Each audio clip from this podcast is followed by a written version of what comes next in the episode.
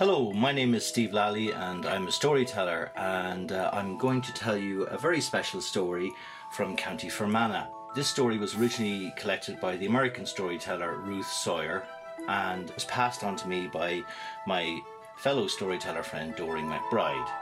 And I have done my own Halloween version of the story, especially for RTE Junior. And it's the story of Wee Meg Barney.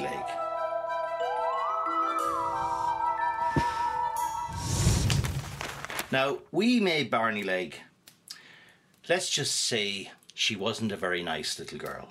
She was very spoiled, and she wouldn't do anything that her mother or her father would tell her to do.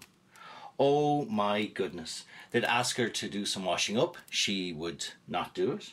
They would ask her to clean her room, and she would not do it. They would ask her to eat her dinner, and she would not do it. Oh my goodness. They just didn't know what to do with wee Meg Barnileg. Now, her mother would take her to visit friends in the area, and um, when they'd see her coming, oh my goodness, they'd all run for their lives because of the terrible things that she would say and the things that she would do. And her mother was always embarrassed, but she just didn't know what to do with her. For example, when her mother would take her to visit some neighbours, she would say things like, Do you see they've still got those old torn curtains at the window? and then she'd say, That chair still has a broken leg. and then she'd say, Their toys are all rubbish and cheap. and then she'd say, Ha, they have no sweets and I have lots. and then she'd say, Look at their silly clothes, they're all tattered. and then she'd say. Look at that dinner, it's disgusting. When Meg wasn't pestering the neighbours, she was pestering the animals. She took delight in pulling the cat's tail and whiskers, beating the poor dog with a stick, and pulling feathers out of a hen, or any chickens if she could find them, and she'd even pull the wings off flies. Oh, she was a terror, and she had her mother mithered. Now, one Halloween, Meg's mammy took her trick or treating. Long ago, they called it going on the puka. Now, Meg was dressed as an angel, and we all know she was far from it. They visited different houses, and of course, Meg was very, very naughty. Poor Meg's mother. She was so, so worried about bringing this little girl to people's houses because she knew the way that she would behave. But she was a nice woman and she wanted Meg to have a nice Halloween, even if it meant that it wasn't nice for other people. Well, they go and they knock on the doors looking for nice treats. And Meg would say things like, Look at their rubbish costumes. and then she'd say, Ah, these sweets are rotten. and then she'd say, Don't give apples.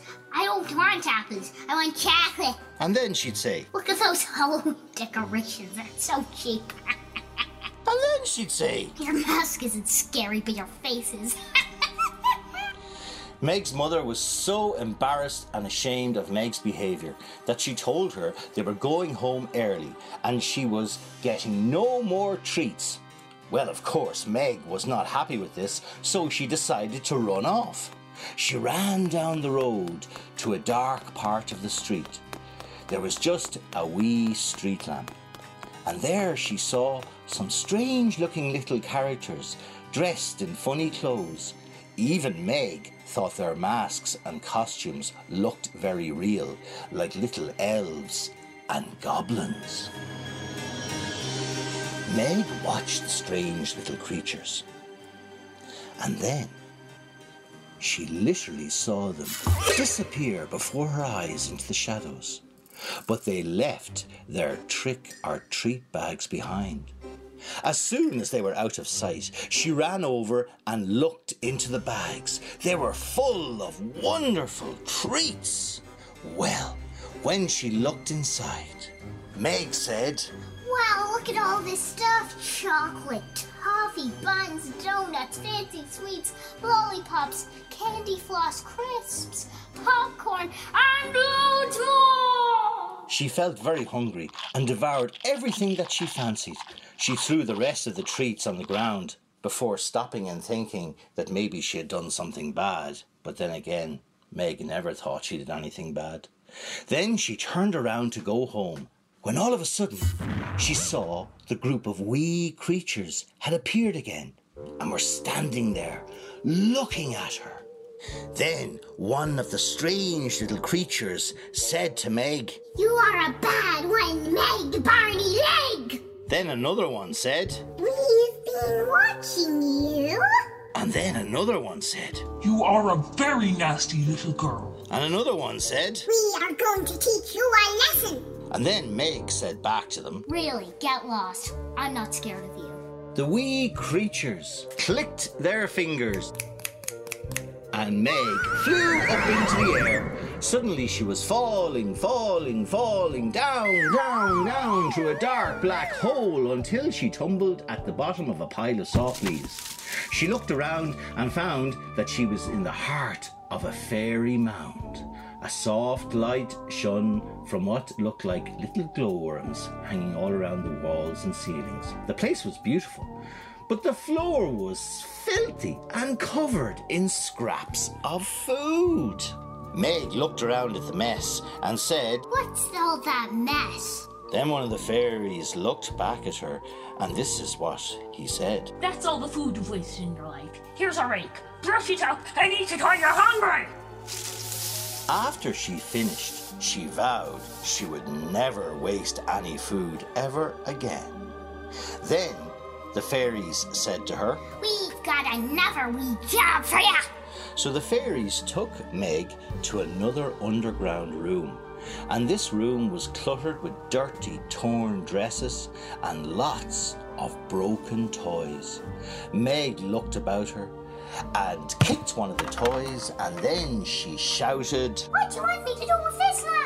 Then one of the fairies looked at her and said, These all your dirty clothes and broken toys. Wash and iron those clothes and mend the toys with the glue we left for ya. Poor Meg had no choice. She was trapped in the fairy mound, and she worked and worked until she was exhausted. She mended all the torn clothes, then she ironed them and piled them up neatly, and then she got all the broken toys and fixed them with the glue that they had left her. It was a very, very hard job. But at last, Meg had finished, and the fairies took her to another large space filled with the ugliest plants she'd ever seen. There were thistles and thorns and nettles, and of course, lots of weeds. Well, every now and again, though, she saw a pretty flower. And then Meg said, What's all that about? Then one of the fairies said to her, Those weeds are all the nasty words you ever said. You must pull them up and put them in the compost heap. Then Meg shouted back. I won't, I won't, I won't. Immediately, three large, ugly weeds appeared at her feet. The fairy then looked at her and said, You are shouting. You must learn to guard your tongue or you'll never finish this task. Meg looked around her. Had she really been that nasty? That all these weeds had grown from the terrible things that she had said? But then she noticed the pretty flowers, and she asked one of the fairies. What are those pretty flowers? The fairy replied to Meg, Sometimes you made a mistake and said something pleasant, like you're telling your mother you love her. They're all the nice words you ever said. Well, Meg felt very ashamed for the first time in her life. Had she really said so few nice words because there was so little flowers? And had she been so nasty for there were so many weeds and thorns and thistles? Well, she got down on her knees and began weeding. It was a terrible job. Every time she said something nasty, an ugly weed appeared. And then, of course, once in a while, she would say something nice, and a beautiful flower grow. At last she was finished. She looked around, and for the first time since she'd gone to live with the fairies, she felt happy. The room looked really pretty with all those beautiful flowers. Well, she began to dance with joy. The fairies loved dancing, and when they saw Meg dancing and swaying like a flower, and pointing her toes so nicely, they clapped their hands and cheered. Then they said to Meg, Would you like to come above ground tonight and dance with us by the light of the silver moon? Meg was delighted, and she said, I'd love to. That night, Meg danced with the fairy folk and had a lovely time.